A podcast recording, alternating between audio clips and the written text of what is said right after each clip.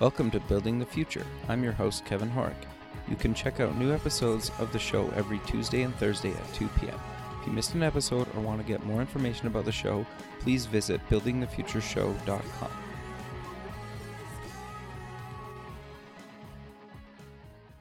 Welcome back to the show. Today we have Mike Miners. He's an artist, entrepreneur, and founder of Hack Studio. Mike, welcome to the show. Great to be here. Yeah, I'm excited to have you on the show.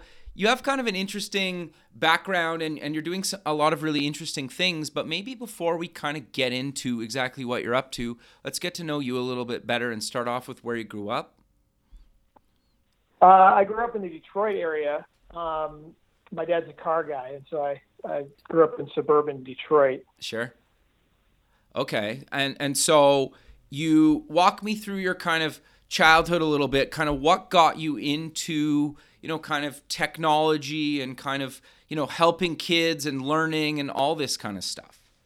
Yeah, this all, this all just kind of grew out of kind of a you know a common thing in entrepreneurism is to scratch your own itch. Mm-hmm. Um, this is very much uh, the case with me. I, you know, I growing up in, in suburban Detroit, I, um, I come from kind of a family culture of entrepreneurism, and my dad was, you know, was always a uh, out and striking out and doing his own things and and kind of making his own dreams a reality. That's great. Um, my my mom's side of the family too is also very entrepreneurial. Actually, even even more so, it's kind of generations of entrepreneurial spirit and um, kind of the message that was always laid down to me from a very young age was when you have a cool idea, especially one you think would be good for the world, yeah, you just do it. Okay, interesting. You just do it. That was that, that was just always my example. Um, just watch people doing it all the time. And my mom, who was not an entrepreneur, she was a stay-at-home mom with a lot of passion for raising raising her kids. Um, we saw that in her all the time too. She's a tremendous energy um, her her motto when we were growing up was "It's the hunt and the kill, baby." Sure. Like that's just kind of the way she looks at life. So it's like everything, every new opportunity, she just, she would just seize any cool idea she'd jump on, uh, and we got to, to watch that happen all the time. That's great, man. So when I was a, when I was a kid, I got, you know, I had a lot of kind of uh, parental family leeway to jump on my ideas and to and to make them happen to, to do what I could to make them happen and it was you know it was allowed to be ugly it was allowed to not work um, you know I, I remember wanting to build a tree house and uh, the the spirit of my house was great build a tree house not like oh well, let's let's research and let's figure out how to build tree houses and maybe get you with an expert and we have you send you to a treehouse building class where everything's ironed out ahead of time and every, there's not going to be any problems. It was just, all right, there's some wood over there. You, you, can borrow my tools if you want, but see what you can do. That's great. No, I, I think that's that's actually really interesting. It's a great way to grow up. Totally. Uh, the the in terms of how that leads to what I'm doing is that um, it, it felt kind of unique to my family, although I think in general our culture had more of a, uh, a spirit of allowing kids to just, you know, try things that might not work. Sure. Um, and leaving them to their own devices and, you know, letting, letting them leave the house and, you know, we'll see you at dinner and they're gone for four hours and because there's no cell phones or anything like that, you don't know what the kids are doing. And so they can get into adventures and do things that don't work. We had more of that kind of culture. It was still, it felt like mine was a, my family was a little bit more in that direction, um, at least in terms of project work. You know, you got an idea, go do that thing. Sure. Um, but when I went, and certainly when I went to school, uh, it just wasn't. It was not the culture. Sure. So, so walk me through your kind of school years. Like after high school, you went. You've been to a bunch of kind of university and technology yeah. institutes. Can you walk me through that? Uh, well, I was, you know, I was a private school guy growing up, and so it was a lot of rigor around academics. Right. Um, I, honestly, I didn't have much patience for it. I didn't, I didn't like it very much because it was, it was just, you know, it was just too regimented. But I was good at playing the game, and so I could actually, I could do well in that environment. I could achieve the metrics that were, you know, that were called upon in those environments Um, but I, um, I did, I hated it. I hated uh, that it that there was never really a place for the thing that mattered to me. Sure. There was never time for the thing that mattered to me. There was no, never time to to go off on a tangent. If I was like, you know, oh, that sounds really interesting. Can we talk about? No, we can't. We got to move on.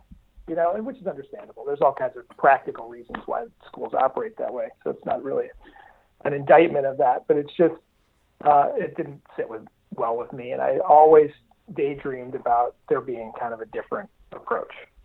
And so when I got to grad school, I just kind of endured this. So I'm actually in, in undergrad. There was a period where I just dropped out of school altogether, um, so that I could pursue things that that were interesting to me. Interesting. Um, and but I found my way back uh, to finish undergrad, and then and then was interested in in grad school.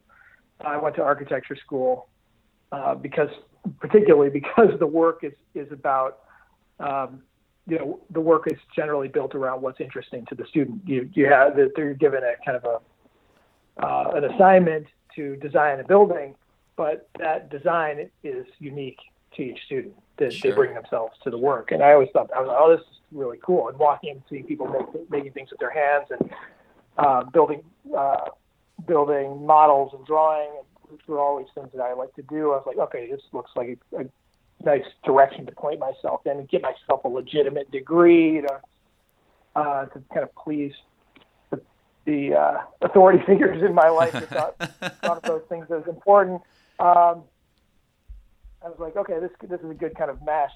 But when I was in in uh, this, in grad school, like, kind of in my final year, I had gone all the way through the curriculum, uh, avoiding math or at least faking it well enough because I'd always considered myself horrible at math. Sure. And I hit one of these moments again where I, there was a tangent that I'd like to pursue.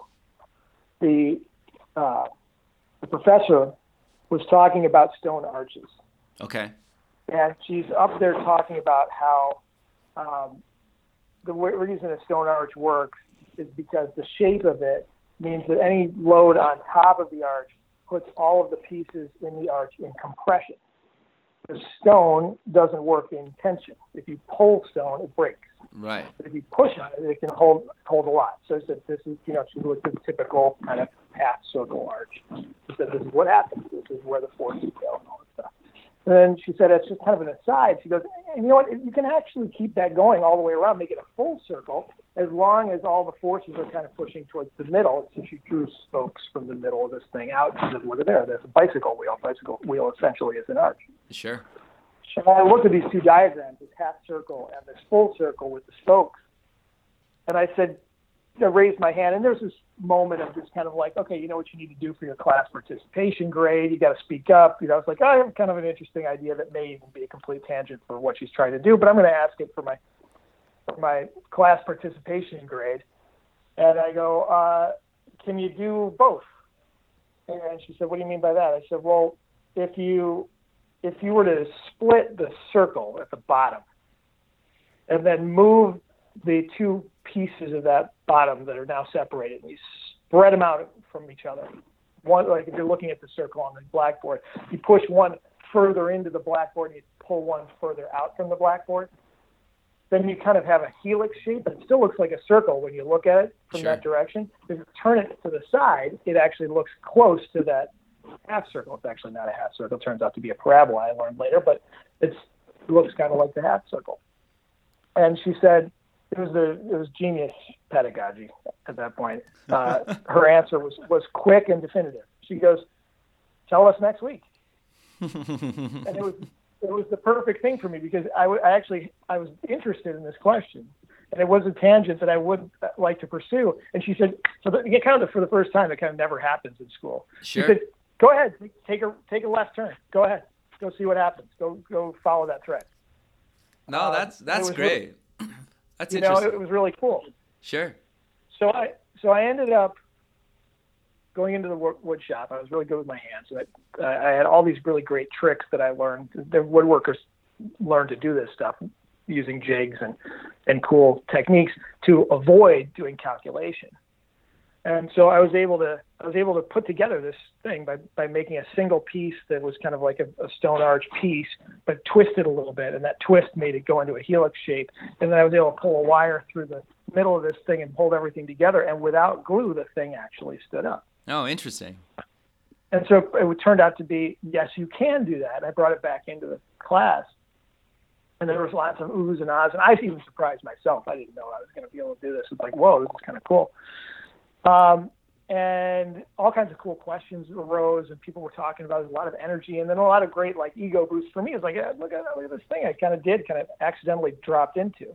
Sure. But at that point, it was actually much more interesting to me to do that now, to pursue, to keep pulling at that thread than it was to do the assignment that the professor was actually setting up for us with this Stone Arch lecture. Sure. Uh, and so I just begged. I was like, again, it was just like always happening through my career uh, as a student. It was like I, I have things I'm interested in. Can I please just do those things?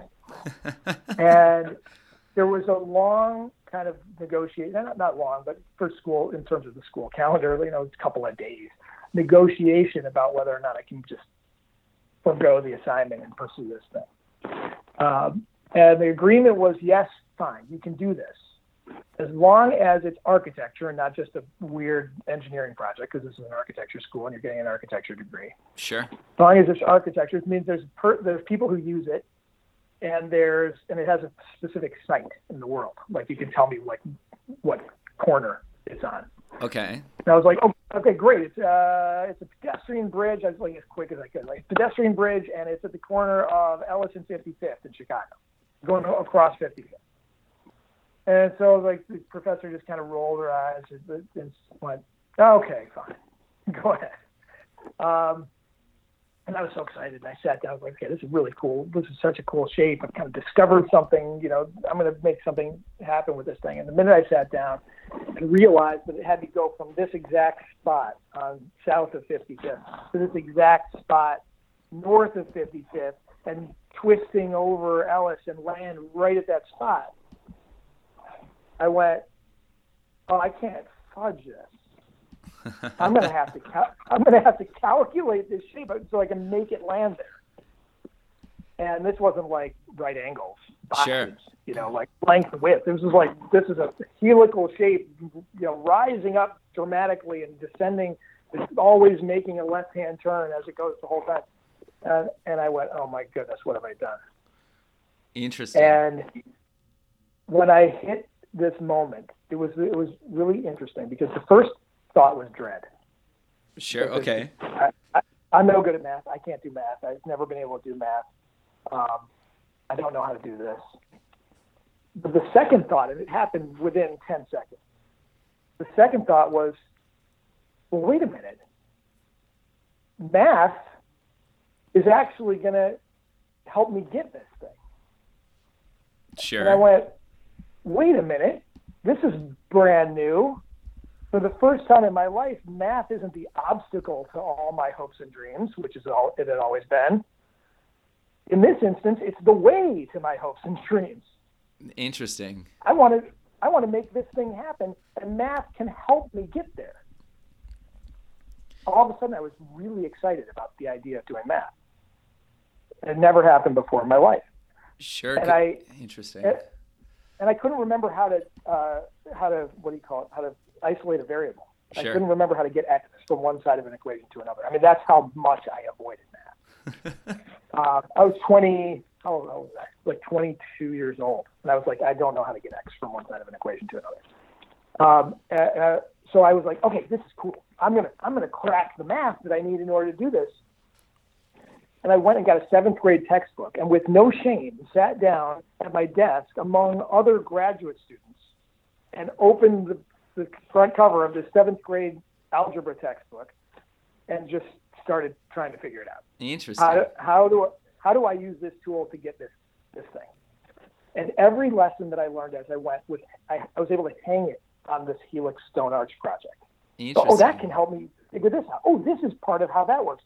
Okay, i I see how you get X from one side to the other. And actually, I, I remember getting an A on that test because I just memorized what the teacher told me Right. back Right. in seventh grade. But now I understand what it means. Oh my gosh, the whole thing is the equal sign. If both sides of the equation are the same, always you can do anything you want to it. I was like, that's amazing. And I was having all these great discoveries, and it was so fun and exciting and joyful and sticky. And uh, and and I, I was, you know, my self image was as as a problem solver was, you know, being ignited and bolstered. And um, and in three weeks, I of joyous math uh, discovery and exploration, I was able to derive the uh, formula, a formula that would that would spit out the you know the shapes based on uh, these helix shapes based on different parameters that I would put in. So I could put variables into this formula, and I could lengthen the thing, or I could shorten it. I could you know make it taller or smaller or shorter, and uh, and I was like, I can use this, and I I had to derive that formula myself because I couldn't find it in the textbook, but I was able to. Sure, I, I think And like I sat back. Yeah, no, go ahead. keep no, keep going. Go ahead. I say, I, so I sat back and I said, "What happened? This subject that I could not stand, and I avoided like the plague. You know, and I was in, I was at graduate school for architecture, so that took uh, some serious effort. Sure. You know, to get to my last year in graduate school, that actually, you know, has like structures classes and engineering that require math. I did the bare minimum and got the hell out of there. I was able to kind of, you know, like, like the. Uh, you know, like the star athlete who can't read, you know, work my way through and just just survive.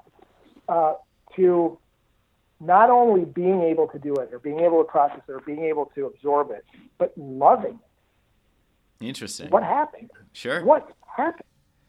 And what was apparent to me was there was this element of this objective that was that had deep meaning to me. I did it to get there. I did it to, to get to it somewhere else. It wasn't about uh, fighting it out with math. It was about fighting through math to get to where I wanted to go. Yeah, and all the things that all the things that that growth was was doing to propel me towards my goal. Sure. It's finally like useful, right? Or like a real tangible reason to use Yeah. it in kind of your daily life instead of just kind of like that's great. I'll probably never use this when you're when you're in school, right? Right. But what what all the teachers always did, which was made sense to do, was to try to explain to me how it would be useful. Mm-hmm. That's always what happens. Yep. You're going to need it for X. You're going to need it for Y. When you're here, you're going to you're going to thank me that I made you do these things because.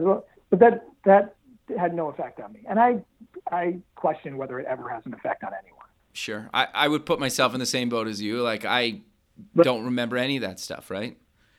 Right. So it's the di- what the difference was is it originated. It wasn't someone taking and shoehorning me into an understanding of an opportunity. It was I had this thing. It just and it would, came from within me. Sure. This thing that I that I wanted that needed that needed math. No, I I, I- Um, I think that's great, man. I, I love that story. I think that's fascinating. And thanks. So I so I, I sat. It was in that moment when I said, "Why isn't there an institutional opportunity? Okay. You know, why isn't there like a school or a class that operates in this way? Let's not worry about what I'm trying to teach you. Like what you need to what what do you want? Start with what you want. What do you really want that you're maybe not getting? That's a little farther, a little out of your reach, a little beyond your comfort zone, a little beyond your sphere of knowledge. That you re- that you want so badly, Mm-hmm. you're willing to climb over anything to get it. Interesting. Yeah. Let's just start with that. And why don't I just go ahead and say, go, like that teacher did to me? Sure. Go, go ahead, go get it. I'm not solving the problem for you. You tell me. You go get it. And let whatever needs to be learned in the in the interim just be learned because it must be learned in order to achieve the goal. That's that's kind of the generic description of what happened to me with this math. Sure. It could be anything. Mhm. And what we're finding actually now with Hack Studio, because that's actually where Hack Studios ended up. That's that's our that's our pedagogical model. Model. Okay. Start with the deep passion of something that you want to do, and then ever all the work is about the gap between where you are and where you need to be. And we don't have the answer for the gap. We just are there to keep you moving towards towards that thing, keep you in it, help help you connect as deeply as possible with the outcome that you're seeking, and then whatever whatever you're missing, and it's individual to a person. It's completely individual. Whatever you're missing in that, in the case of my story, I was missing math. Sure. Whatever you're missing, you're going to come face to face with immediately. That's interesting. And that's your work. And because you want what's on the other side of it, you'll just do it. Sure. No, that's interesting. Yeah, I, I love that. So that's that's the story of how it's gone from school to uh, to what we're doing at Hack Studio. No, I I think that's great. So you kind of just kind of gave a quick overview, but what exactly is Hack Studio and who's it for? So Hack Studio uh, is is kind of like a I describe it differently every time I do it because it's such a different offering. It kind of needs to be explained in different ways. Sure. finding that's great for people to understand. One way we talk about it is it's a support system for authentic pursuits. Okay. So it's helix shaped stone arch for me. Is an authentic was an authentic pursuit. Yeah. Uh, an authentic pursuit is our term, um, and what it means is uh, any pursuit that originates within the heart of the pursuer. So there's lots of things that you can do, like you know cost benefit analysis, or your friend can tell you that it's important or whatever, and you can have a logical reason for doing something. That's not what we're talking about. We're talking about some emotional connection, something that just kind of wells up from inside you that you want to try or do. Okay. Which was the case for me with this. So that's one. Uh, first criterion is it, it originates within the heart of the pursuer. Um, the second criterion is that it's um, it's defined and evaluated by the pursuer. It's not a teacher assigning it and then giving you a grade. That's someone else defining and evaluating it. It's I want it to be this because it's just what's it's coming from inside me and it's coming from stemming from my heart. Um, and I'll know when I when it's good, you know, because it's mine. Okay, um, interesting. So that's the second part. It's defined and evaluated by the pursuer. And then the third criterion for an authentic pursuit is that there's no pre-cut path apparent to the pursuer. No pre-cut path to success.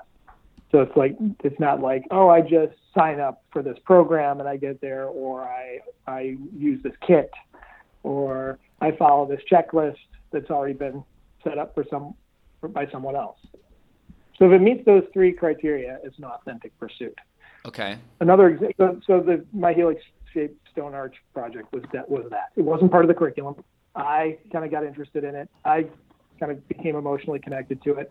I wanted to pursue it, and I knew when it was, you know, I I knew when it was going to be awesome or if it was falling short of awesome. And I wasn't doing it for the grade. It turns out it was in school, so it was going to get graded, but I wasn't doing it for the grade. And I definitely didn't know how I was going to get it done. Okay, interesting. Uh, so that was that was where it where it presented this great opportunity for me to grow in this really cool and unexpected way. Another example I give for authentic pursuits is like a guy who's uh, who drives by a used car lot and sees sees this old cool um, pickup truck that reminds him of his childhood, and, and the spur of the moment he pulls over and he buys it and decides he's going to fix it up, but he's never done any mechanical work in his life. Right that guy is about to embark on an authentic pursuit. Got you. Okay, interesting. You know? So uh, and they can and, and they can they can range anywhere from that simple and that disconnected from career to being a, a career in and of itself. You know, it can be super important. It can be super mundane. It doesn't matter. Uh, and it meets those criteria. It counts as an authentic pursuit. So Hack Studio is a is a support system for authentic pursuits. We have a framework and a and a way of working together in groups that create an ideal environment for authentic pursuits to be achieved. Okay, so so it could be kind of anything that I dream up, and you guys do it for kids. You guys do it for adults, correct as well. And you basically That's just right. and I just basically like walk me through like if I came to you and I said I have this idea or I don't have an yeah. idea, walk me through the whole kind of thing from me yeah, coming to you. Sure, absolutely. Well, the engagement's a little bit different depending on how old you are. Sure. Uh, but the programs, kids come to us through uh, a tryout. Okay. Because uh, what we've learned is um, the idea of of a of going after an authentic pursuit is not totally available to people uh, in our culture because we've kind of coined it and it belongs to us. So it's not we've learned it's not fair to put just some stuff up on a website that explains it and expect people to totally connect with the opportunity and come ready to ready to tackle what we're trying to tackle. Okay. Um, it needs a little more explanation. It needs a little exposure. Like, here's what it is. Here's how we operate. This is what we're trying to do. And so we learn we need to give um, kids and parents an opportunity to understand it a little deeper by having direct exposure to it and say like, oh, okay, I understand that. That's really not quite for me. Uh, I was looking for something else. Was looking for a class in coding or something like that. We run into that, and uh, we'd rather have that discovery made before people actually start working with us. Sure. Um, so, and then the other piece is because an authentic pursuit is is a because it's originating within the heart of the pursuer, um, and the emotional, the intensity of the emotional connection is uh, is basically the key to the great joyful learning um, and sticky learning and uh, engaging, exciting learning that comes in that gap. Um, we need to we need to see if the potential participant is is uh, bringing that energy to the to the endeavor. If they're coming with uh, something that they are actually very passionate about or are, are ready to engage in a particular way. And this the way that we need people to engage is to honor each other's authentic pursuits with the same um, with the same care that they would want theirs handled by others uh, because it's deeply personal. Right, right. And so, so if you're going into an environment where you're unsure that that the thing you're vulnerably sharing with others or trotting out and letting yourself be seen doing and, and frankly failing at for a while before you get it done because there's no clear cut path to, to success. Um, if you're not sure that the people around you are going to are going to handle it with with the, that kind of generosity, you might be made fun of. Sure. People think it's sweet. Uh, you're not going to be likely to to bring it uh, as freely into the into this environment, and you're not going to be able to get the opportunity. You're not going to be able to seize the opportunity. So, um, so a highly supportive environment is required for doing the kind of work that we do. So we have a tryout. Got you. A tryout to do all that. See you kids, see if you like it, and we see if you're really really ready uh, to bring your passion to it and be very supportive and, and caring and understanding and empathetic with others. Sure. Uh, as, as, they do theirs. And so we, we just have some there. And it's, and it's totally age appropriate. We started fourth grade. Oh, very uh, cool. Uh, it's totally, totally age appropriate for kids to not be ready for that. Yep. And fair. we have no judgment about no judgment about it at all. Um, and just say, okay, we're, we're, we're ready to serve the ones who are ready to, to jump into all the requirements of what this is going to entail.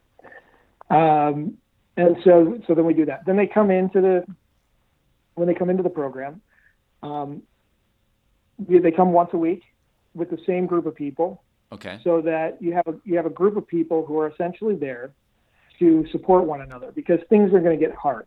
We're all going to fail we're all going to screw things up. This sure. is definitely my experience when I was doing this Helix Arts thing. I had to learn the math. I had got got to this moment right at the beginning when holy moly, I can't do this until I figure out math. Didn't expect that. This is going to be part of the work. And so um, what we're what we do is we put people together in groups because that moment is usually where everyone quits. Yep. And if you're left to your own devices and you have no one behind you and no one there to kind of uh, talk through the process or scaffold that moment for you, you're just going to quit because yep. your brain is essentially evolved to get you out of uncomfortable situations. So you'll find a really great, um, very reasonable, very responsible reason to stop pursuing it when you hit that moment. Sure. Um, but what research shows is that those moments are are eased and mitigated when we have interpersonal connection with people. So when you know that the moment that you're struggling with is the same as the moment that those four people that are sitting across the table from you have experienced, and that you've seen them experience, that you've seen them overcome them, it makes that moment very different. Interesting. And because of the group dynamic, because we're all in it together, because we've been supporting each other week in and week out, when you arrive at that moment, you know you owe it to the group to stay in it, to not give up. Sure. Because you know that you're an example to them. Right, right. So and you remember their example. So you say this is this is just a typical moment um, of doing real things. So they do. So we meet. Uh, they meet every week uh, for two hours. Okay. Beginning, we do this. We connect with each other, talk about this these moments. You know, how's going with your project? What's what's missing? Do you need the group's advice for anything? Do you need their support for anything? Cool. That's about 10, 15 minutes. Then we got a good. The center chunk of the two hours is is time to work on whatever it is. A lot of people consider or, or, or mistake Hack Studio for a maker space. Okay. I'd say like, oh, it's a, a facility you go to to do cool things and make your ideas happen, make your dream, get your dreams done. That must mean it's a maker space. You must be making things, but that's not at all a requirement. What we're, what we're really interested in is what it is that kid really wants. Sure. So we just we've had you know 11 year old girls raise 1500 bucks for a charity that they really care about. That's just as valid a project as you know one of our 10 year old boys who wants to make a little uh, wheeled scooter out of wood. Okay. It's a, just as just as good as someone who is looking to uh, carve out more time in her week to spend time with her friends because she's overprogrammed. Interesting. Okay. Those those those all hold equal weight uh, as projects to work on through Hack Studio. So they'll spend the middle part of the of the uh, session working on those things in in this the same way that I was you know uh, that I was encouraged to work in grad school, which was you tell us you know like how are you going to get this done. Um, but it's all done very in a very connected way. Mentors are there to sit with and talk to kids about what they're doing, to to let that kid know that there's someone in it with them, um, to bounce ideas off of. But everything is couched in the terms of like, well, what would you do? Well, what do you think is right? Uh, and our mentors have to have a lot of patience to let a kid say, I think this is would be right, and the mentor really believes it's wrong. Sure. And to say, say, okay, great, go ahead. Um, obviously, we want to be, we make sure we're taking care of safety and things like that. But anything short short of a safety issue, Sure. um, we say, go ahead. And then when we hit safety issues, actually, what we do is say, well, I'm, I have a concern. It's still the answer is still yes, go for it, but you have to have, have, have a concern. And our our rules are that um, you have to address all concerns before you take action. Okay. Interesting. So, um, so it's, it lays all the agency in the hands of the kid, so that they can be working towards their thing their way and run into the obstacles that are unique to their that are unique to them. So the obstacles are unique to them that are separating them from what they're getting. Like as it was for me, the math separating me from Sure. achieving this healing stage so much. So we do that in the middle. Then we come back together at the end of the session, talk about it again, because we're likely to have hit some major roadblocks. We might get to the end of the session going, you know, I really feel like quitting this because it's not proving my genius.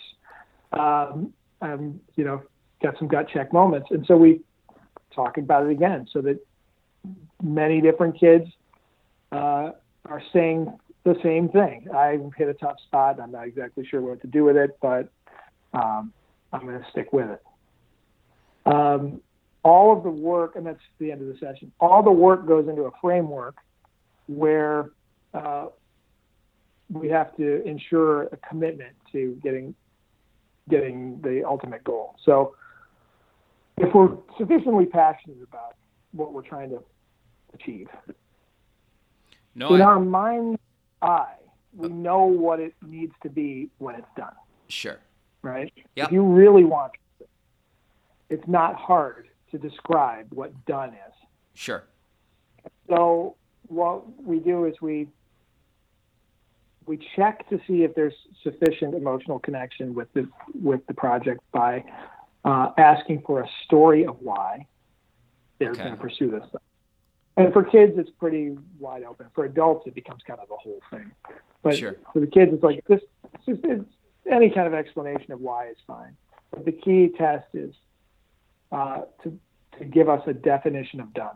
Sure. So I, I guess like so just to kind of make it like totally clear for the listener, like go back to like the Yeah. scooter, the scooter example you gave a while ago. So Yeah. like I'm a kid, Yeah. I come in, I want to build a scooter, I go through the whole thing. You guys kind of provide me with the materials and the space and the tools to actually get it done. And then obviously the end goal is like if I can ride the thing and it doesn't fall apart, you know, that's kind of my justification to say like I'm done this project. Is that fair fair to Yeah. say? That's fair to say. It's the definition of done goes into the format. I will know I'm done when, and then you list the active, executable, verifiable criteria Okay. that will that will um, define that as done. Sure. So, scooter guy. Uh, I, you know, I want to make a scooter. Uh, story of why is I just got done watching um, uh, Back to the Future, and sure. when when Michael J. Fox pulled the, you know, took those boxes and we, I saw those kids riding around on those boxes that had wheels on the bottom, and Michael J. Fox ripped the thing off, and I started skating away. I thought that was really cool, but actually, I wish he'd kept it together because I thought the box thing was looked looked cooler than the skateboard that he made out of it Sure. that that would be an example of the story of why. So I want to make one of those types of scooters out of wood. So that's the do. The definition of done is I will know I'm done when I've got something built out of wood that has handles, wheels on the bottom, and and I've made it myself. Right. That's it. So those are criteria. It's active. I'm doing it. It's executable. I can. I'm. I make the moves. I don't have to wait for someone else to do stuff. Um, and it's uh, verifiable. Handles, wheels, wood. Got you. So have handles, wheels it. And it makes it. And that I can ride on it and it doesn't fall apart. Sure. No, that makes sense. And then through the pro through Hack Studio, you guys have like obviously adults that can help them like cut the wood or, you know, that kind of thing. So everything is is in the hands of the kid. We have Okay. a, a building, but Okay. the building doesn't have anything to do with the project. Okay. it's, it's coincidentally there in our minds. The um, the materials we have cardboard and paper and some just some basic stuff that can kind of plan and, and help you expose yourself to, to, to ideas. Yeah. Um, but if you want nice dimensional lumber, you got to buy it. Okay. We, we keep some stock, but it's just as a, as a courtesy, um, just to make it a little bit more convenient. Mhm. But the materials are are the responsibility of the participant. Because Okay. again, this is this is not about manufacturing success for people. Sure. It's about actually what do you do in the gap between where you are and where you want to be, and the learning that needs to take place. If we were to supply all the, all the tools and know-how and uh, and wood, uh, it would be tantamount to some to in my project with the Helix Arch, someone else doing the math for me. Uh, okay. Yeah, fair. No, that makes sense. Right. I, I think that's So- great though, right? Like that you guys just give them a space to just like a supportive space, right? Where they can basically be creative and build or do Yeah. kind of whatever they want and you almost like encourage working through your failures to see that you can succeed and it's not always like easy, right? And I think that's basically what you guys are doing, right? That's exactly what we're doing. That's exactly what we're doing. So I- We're I- learning how to overcome struggle to get what we want, and all the great learning and growth that happens in between. Sure, and I, I like at least in my opinion, I don't think traditional education supports that. I wouldn't. I think at all is kind of a too strong of a word, but it's got to be pretty close to Yeah. that, at least in my opinion. I think traditional education is always looking for ways to do it, but I think they're hamstrung by um, by traditional pedagogy. Sure, that's fair. There's yeah, only there's only so much you can do with in a in a room full of, you know, to be generous, you know, 14 if you got a really great private school to, to 35 or 40, um, you know, in a cash strapped public school district that all have to do the same thing. Sure. And they all have to reach the same outcome by the end of the, of the lesson. There's very little you can do uh, along these lines. This is to the best effort of the the best efforts of the school district and the teacher. You're not going to be able to get much in this direction. Sure. Uh, unless you unless you have a, a, you know a really permissive school that will allow uh, the individualization, customization of the experience, and just to let people pursue the things um, that originate within their own hearts. It's just a hard thing to do when all 30 people in the room have to reach the same point by the end of the day. Sure. So, are you guys uh, looking to basically take this kind of nationwide, or kind of walk me through your locations and your plans to expand or not yeah. expand? The the first order of business is to get to get a really robust program happening in Evanston, Illinois. Okay.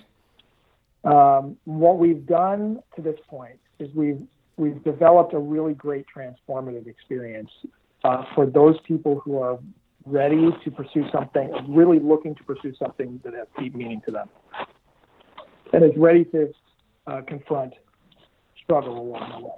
Sure. Uh, that uh, the next step, we have this great program that works for many as well. The next step is to help people understand this opportunity so that we can get critical mass and have a really robust program. What we okay. have is a great program that's serving early adopters, essentially.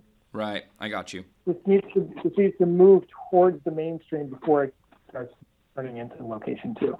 Gotcha. You know, this has to kind of an under, more understood uh, opportunity, uh, and get people coming in and really and really getting getting what's going on. Um, the one of the obstacles we have, and it's something that we're still working to solve, is that is that our program requires the contribution of the participant. Uh, okay. And, yeah. Sure. And we and we we live in a, uh, a culture which is great. It's awesome that we that we live in this culture. We live in a culture now that has learned that um, providers of services, products, and services are taking the basically taking the responsibility for all the hard parts. Right. That's why you buy, buy an iPhone. Simplifies mm-hmm. a whole bunch of stuff. That Apple takes care of a whole bunch of stuff. For me. Sure. Um, and a good product makes makes it so that I have to contribute less. I just I can consume it. Um, and our product is actually the opposite of that. You come to Hack Studio because you're looking to contribute something to the equation um, and to see what comes out of your contribution. So there's that piece of it. The other piece of it is that if if we, meaning Hack Studio, the staff, the administrators, and the participants, that's the we, if we're doing our job right, you're going to hit a moment of where you of total dread, like I did. sure. oh my God, what have I done? And so that's complicated for the business. Yeah, fair. because, because it's uh, because it's it, it's absolutely understandable for someone to hit that moment and go, okay, Hack Studio seems cool, but I'm I'm good. I'm I'm gonna go check something else out. I got you and uh, and that's you know that's like that check moment, and not everyone's ready to say, oh, okay, I've hit this moment. And if you got if you if you really have a significant passion for something, um, and you're you're, you're determined to get you're emotionally connected to the outcome, you're going to move through that, and through through our um, supportive structure. Um, uh, connection at the beginning and end of every session. If you're if you're in it with the people and you you know you like those people and you like being part of that kind of connection, you're going to move through that moment to the other side. If you're a little less willing to give yourself to those interpersonal interaction components of our program, um, and if you're not really connected with what you're trying to accomplish, you just kind of picked it out of the menu Sure. It's like, yeah, it looks like everybody else is kind of making things with wood. I'm just go ahead and make things with wood. When you hit that tough moment, that moment of struggle, uh, you're just going to be less likely to continue participating. No, that So that's that makes that's our challenge right now. That's our challenge right now. Is how to how to connect this uh, with the culture that we're living in today, and in a way that people understand it and and want to really dive into and give themselves to. it. No, I, I yeah, no, I, I think that's it's kind of it's not a bad problem to necessarily have though, because I think more and more people are looking to kind of basically just have a place that they can create whatever they want and get support and figure it out, right? And I think that's great what you Yeah. guys are doing. Yeah. So And parents are more getting becoming more and more aware of the need for a facility like this, or, or an opportunity like this. totally. uh, 'cause we're, you know, it's more of a facility. Um, but you know, uh, Angela Duckworth uh, just released a book called Grit, um, and she had been on a TED circuit for a long, long time before the book came out, uh, explaining her research that has shown that um, the greatest predictor of success across the board is grit Sure. uh, which at Hack Studio we have a simplified definition. It's not the same as as Angela Duckworth. Hers is, is uh, more complete, but ours is, uh, is essentially the ability to keep going when things go wrong, Sure. and that is the, the greatest predictor of success. And so, what all these other things that we're doing with kids are great, and they're not they're not detrimental, but uh, they're missing an, uh, an important component, Yeah. No, I, uh, which is the essentially the opportunity to fail and then to know what to do with it yeah, no, I 100% agree of- with you. Yeah, that's interesting. We spend a lot of our energy protecting our kids from failure. Because, you know, of course, we're nice people and we want to be nice to our kids. And um, it's hard, it's hard emotionally as a parent to watch your kids struggle uh, or fail outright and then have to be, you know, have to pick themselves up. And what to do as parents in that moment is, is, you know, not everybody knows what to do in that moment. And we all fail at it. We all screw that up. And we don't want to find ourselves in that situation. And so it's understandable but there there needs to be a place where like we did when we were kids our generation i'm in my 40s when we were growing up that was just built into life Sure. Yeah. If you just you went out and you didn't have the parents didn't even know you're doing and there's you know there's there's drawbacks to that too but Sure. there's the, there's the benefit of when we when we got in this sticky situation we had to figure our way out of it yeah. you know, we were out we were out biking with our buddies, and you know, if I was out biking with my buddies and they ditched me Yep. three miles from home, I had to find my way home. Yeah, you couldn't like pull out your smartphone and like Google Maps your the route home. Like that doesn't exist. Yeah, no, it's it's, Right. it's a good point. That was built into life. Now it is not anymore, Sure. and so we need we need opportunities. And you're bringing it back. in order to be able to. Yeah, we need uh, opportunities to run into uh, sticky moments and pull yourself out of them. With you know, with a great group of people standing right there, you know, standing right by you, and which is a little better than what we had when we were kids. No, I, I, we I didn't have. yeah, I 100% agree with you. I, I I think that's great. But Mike, sadly, we're coming to the end of the show, so let's Yeah. maybe close with mentioning where people can get more information about yourself and Hack Studio. Yeah, um, hackstudio.com is our website. Um, there's uh, there- that's really the best place to go. We've got a Facebook page as well. Sure. Follow. Um, phone numbers and things are on there. And one thing I would just add is that we have a really great adult program. The adult program is basically all the same stuff, Sure. it's for it's basically for people who have something off to the side that they have have always wished they could do. I think about people who kind of daydream about being a novelist, um, or someone who's you know got a set of songs that they've never shared with anybody, um, but that, or you know they'd like to make change in their career or something like that. But it's about having something that they wish they could be doing that's not quite getting done, that they'd like to set in motion. That's what our our Hack Studio adult program is. It's the same kind of format as it is with the kids. Um, a lot heavier on uh, the connection and storytelling and sharing about the process and the difficult parts of it. Sure. No, I, I think that's great, Mike. Well, I really appreciate you taking the time in your day to be on the show, and I look forward to keeping in touch with you and have a good rest of your day. Thank you very much. Appreciate you having me. Thanks, man. We'll talk soon. All right. Okay. All right, Bye. talk to you.